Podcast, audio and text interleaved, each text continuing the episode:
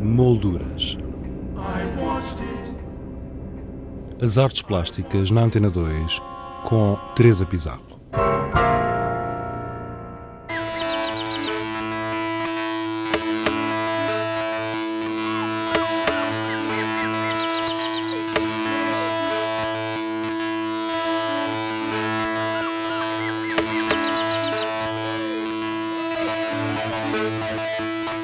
Algarve Visionário, Excêntrico e Utópico é o título do projeto curatorial de Nuno Faria, presente na 17ª Bienal de Cerveira. De João Lúcio a Otto Morrel, passando por Noronha da Costa ou pela presença de várias comunidades budistas, o Algarve tem sido um lugar para implantar a casa ou o templo. Território de grande espiritualidade, é um lugar por onde recorrentemente têm passado gerações de artistas simbolistas. A propósito desta exposição, conversamos com Nuno Faria. O Algarve Visionário Cêntrico e Utópico é uma exposição que resultou de uma, de uma longa investigação que começou com a minha ida para o Algarve eh, no final de, de 2007 um, onde fiquei seis anos e onde, com um conjunto de outras pessoas, uh, uh, me interessei por aquela região, por, pelas características únicas daquela região. É uma exposição que acabou por ser por ter uma primeira apresentação em 2010 em Faro, em vários em vários em vários locais, mas com epicentro no museu no museu de Faro e que reúne um conjunto muito alargado figuras. Eu não lhes chamaria só artistas porque vai muito para além disso. Cobre disciplinas como arquitetura, como literatura, um, como música, uh, mas parte de um pressuposto e parte de uma figura tutelar, um, que é o poeta João Lúcio, um poeta que viveu entre os séculos XIX e XX, que morreu jovem, ou relativamente jovem, em 29, com a pneumónica, e que é um dos, é um dos casos raros um, de poetas ou de figuras ligadas ao simbolismo, justamente num país em que não há tradição simbolista, não é? Era, para dar um exemplo, um, o único, ou um dos únicos um, poetas hum, que Teixeira de Pascoais eh, considerava como seu, seu par, não é? Uh, houve, houve longa, longa troca epistolar entre eles, uhum. etc. E partindo do, do João Lúcio, que é um caso muito singular, na medida em que ele, para além do seu projeto poético, construiu um chalé na Quinta de Maria, na Quinta da Família, nas cercanias de, de Olhão, justamente para escrever, não é? contemplando o mar, contemplando a ria. É um projeto arquitetónico singularíssimo, um, uma casa em altura, um projeto entre a arte nova e o rococó, com quatro fachadas, com escadas em forma de quatro instrumentos. E esse projeto arquitetónico está preservado? Foi restaurado, não está exatamente como era, mas foi, foi é, é visitável. Um, e é um projeto. Como casa-museu? Sim, como casa-museu era, era até bem pouco tempo, não sei se ainda agora, uma casa de apoio ou a um projeto porque, porque está nesta altura no Parque Natural da Rio Formosa, uhum. na sede do Parque Natural da Rio Formosa. Uhum. É, um, é um projeto arquitetônico muito interessante que nos dá uma tónica, ou seja, o que me interessava aqui era perceber esta relação, eu diria, uh, rara, inusitada que se estabelece entre o extremo sul da Europa e o extremo norte. E o João Lúcio dá uma chave para isso, que é o Algarve é um lugar de celebração e de realização de utopias individuais, não é? Que é uma isso é de mitologias uma das simbologias? Sim, sim, sem dúvida.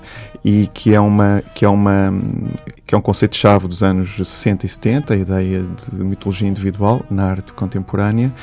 E o João Lúcio permite, permite estabelecer um nexo entre o simbolismo, o romantismo do norte da Europa, não é? Que é ali que ele se desenvolveu, e este lugar no extremo sul da Europa, esta Finisterra, não é? E, e então percebemos esta demanda de várias figuras, de vários artistas, de, várias, de vários arquitetos, de várias pessoas que têm projetos individuais e que aqui os vêm realizar. Portanto, é essa ligação com um lugar mágico, um lugar solar, maníaco, visionário, um, um, que eu procurei e este, esta pleia de, de figuras singularíssimas, uh, radicalmente idiosincráticas, que aqui vêm realizar os seus projetos mais utópicos. Tais como?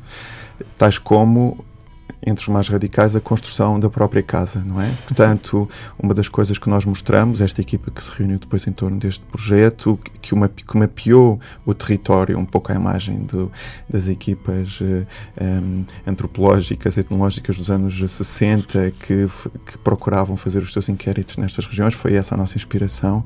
Um, nós fomos procurar estes casos, um, eh, eu diria, excêntricos, de relação com, com o território, não é? E encontramos vários, encontramos vários projetos arquitetónicos absolutamente singulares ao longo de todo o Algarve. O Algarve é uma terra muito plural, ao, ao, contrário do que a maioria dos portugueses pensam, que têm dela só uma visão, que estão de costas para o Algarve, né? estão virados para o mar de um modo geral. Um, e o Algarve é uma terra feita de surpresas, de uma dinâmica digamos, ecossistémica, de uma variedade ecossistémica absolutamente singular, que tem esta, esta, que está populada destas figuras que levam os seus projetos utópicos uh, por diante, é? que, que os tentam realizar. Um, as comunidades budistas, as, uh, as comunidades espirituais, artístico-espirituais que se reúnem aqui, portanto, há todo um conjunto muito interessante de de projetos que, este, que esta exposição tentou, tentou mapear.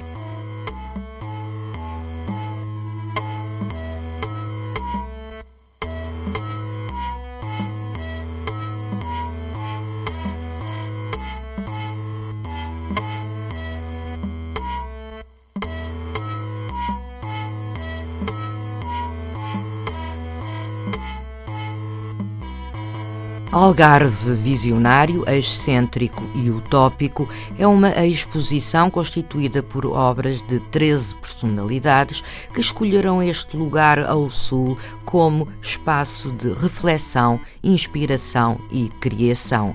Já apresentado em 2010 em diversos locais da região algarvia, este projeto rumou a norte, com algumas alterações e instalou-se em Vila Nova de Cerveira. Antes de mais dizer que é uma investigação que já foi feita a pensar um, na exposição, não é? Portanto, ela tem, ela tem características próprias, não é uma investigação académica, Exato. digamos assim. A exposição é feita em Cerveira por duas ou três razões uh, essenciais. Quando Augusto Canedo me convidou para apresentar um projeto curatorial na Bienal, eu pensei no Algarve Visionário Uh, primeiro porque ele estabelecia uma relação, eu diria, forte com, com o mote que a Bienal propõe, não é? Crise e transformação. Havia um fundo utópico neste, neste desafio que Augusto lançou que me interessava. Depois, porque há esta relação também entre, entre as duas extremidades do país e eu penso que Cerveira tem um pouco um, estas características também. Um conjunto de figuras que para ali vêm que, e que, que, se fixam ali.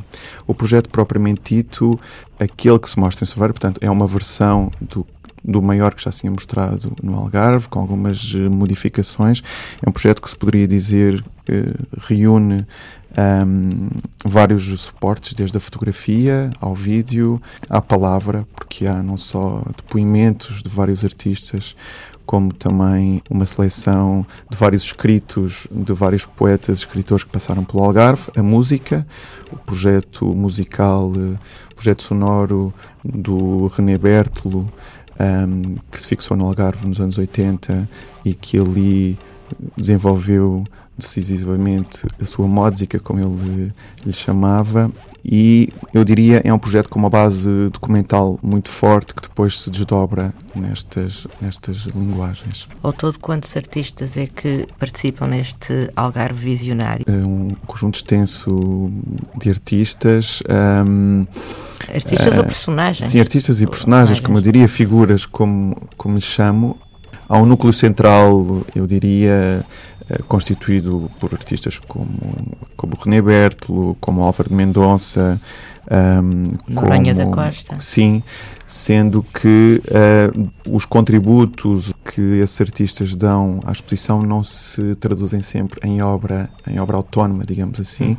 muitas vezes em depoimento, muitas vezes em documento, não é?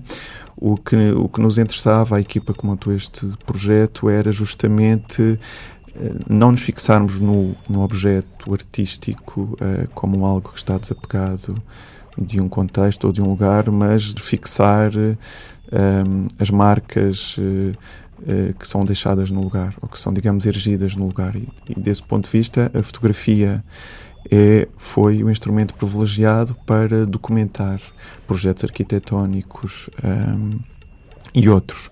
A exposição no Algarve tinha um conjunto de outras obras, desenhos, tinha obras do Joaquim Bravo, uh, do Manuel Batista, etc., que não as mostramos aqui porque justamente nos interessava aqui ter um, um projeto muito mais um, muito mais contido, eu diria, nesta ambiguidade ou nesta impermanência entre a ideia de obra e de documento. Uhum. Não é? Uhum. E desse ponto de vista, por exemplo, uh, mostramos duas séries que eu gostaria de destacar, de dois artistas mais jovens, de dois fotógrafos, o Vasco Célio, que fotografou as ilhas da Colatra e do Farol, ali, ali na Ria Formosa, durante, durante muito tempo. São artistas que vivem no Algarve. E o Jorge Graça, uh, com a série Eclipse, que ao longo de vários anos tem vindo a fotografar uh, várias paisagens eh, do, do, Algarve, na Serra do Caldeirão, na, na, no Barrocal, mas, mas na costa também, a fotografar com longas exposições em noites de lua cheia o que nos devolve um ambiente, um ambiente fiérico, ambíguo, em que o tempo, em que o tempo é estendido, não é? Para além de, do projeto musical do René Bertolo, por exemplo, o que é que nós podemos uh, ver uh, do Noronha da Costa? Sim, do, é, a figura do Noronha da Costa é muito interessante porque é uma figura, é um, é um dos grandes artistas portugueses, sobretudo nos anos 60 e 70, metade dos anos 80 tem uma presença cintilante no, no, contexto artístico português. O Noronha da Costa é uma figura ímpar no sentido em que foi não só artista como arquiteto, como cineasta. O Noronha da Costa foi, para além disso, o primeiro artista português a demandar, a interessar-se em profundidade pela cultura alemã, sobretudo pelo barroco da Baviera, e ao mesmo tempo o que nos interessou neste caso foi a casa que ele construiu no Carvoeiro, perto de Portimão, junto ao mar, que é um projeto singularíssimo. O Noronha da Costa era um, era um, era um arquiteto muito interessante, infelizmente escasso, mas muito interessante. Ele trabalhou com Manuel Teinha, com o Vítor Figueiredo, e este projeto é um projeto muito singular no sentido em que eu julgo que é construído um pouco olhando o mar, portanto, no sentido oposto uh, ao do norte da Europa, mas com os olhos postos uh, na Floresta Negra. Uma, era um sítio era um sítio singular onde o Noronha da Costa ouvia Wagner. E, portanto, há aqui este paradoxo, é um projeto que incorpora este paradoxo das, uhum. da distância e da proximidade, da estranheza e da familiaridade de um projeto construído num lugar com os olhos postos no outro. Nuno Faria, curador da exposição Algarve visionário, excêntrico e utópico, patente no Fórum da Bienal de Cerveira. No próximo programa, regressaremos a esta conversa para lhe dar conta dos diferentes suportes que constituem este projeto, com especial enfoque para a poesia. A trilha sonora que ouvimos ao longo deste programa é da autoria do artista plástico René Bertolo. Marcamos encontro de hoje a oito dias, como habitualmente, a esta mesma hora. Até lá, tenha uma boa semana. Boa tarde.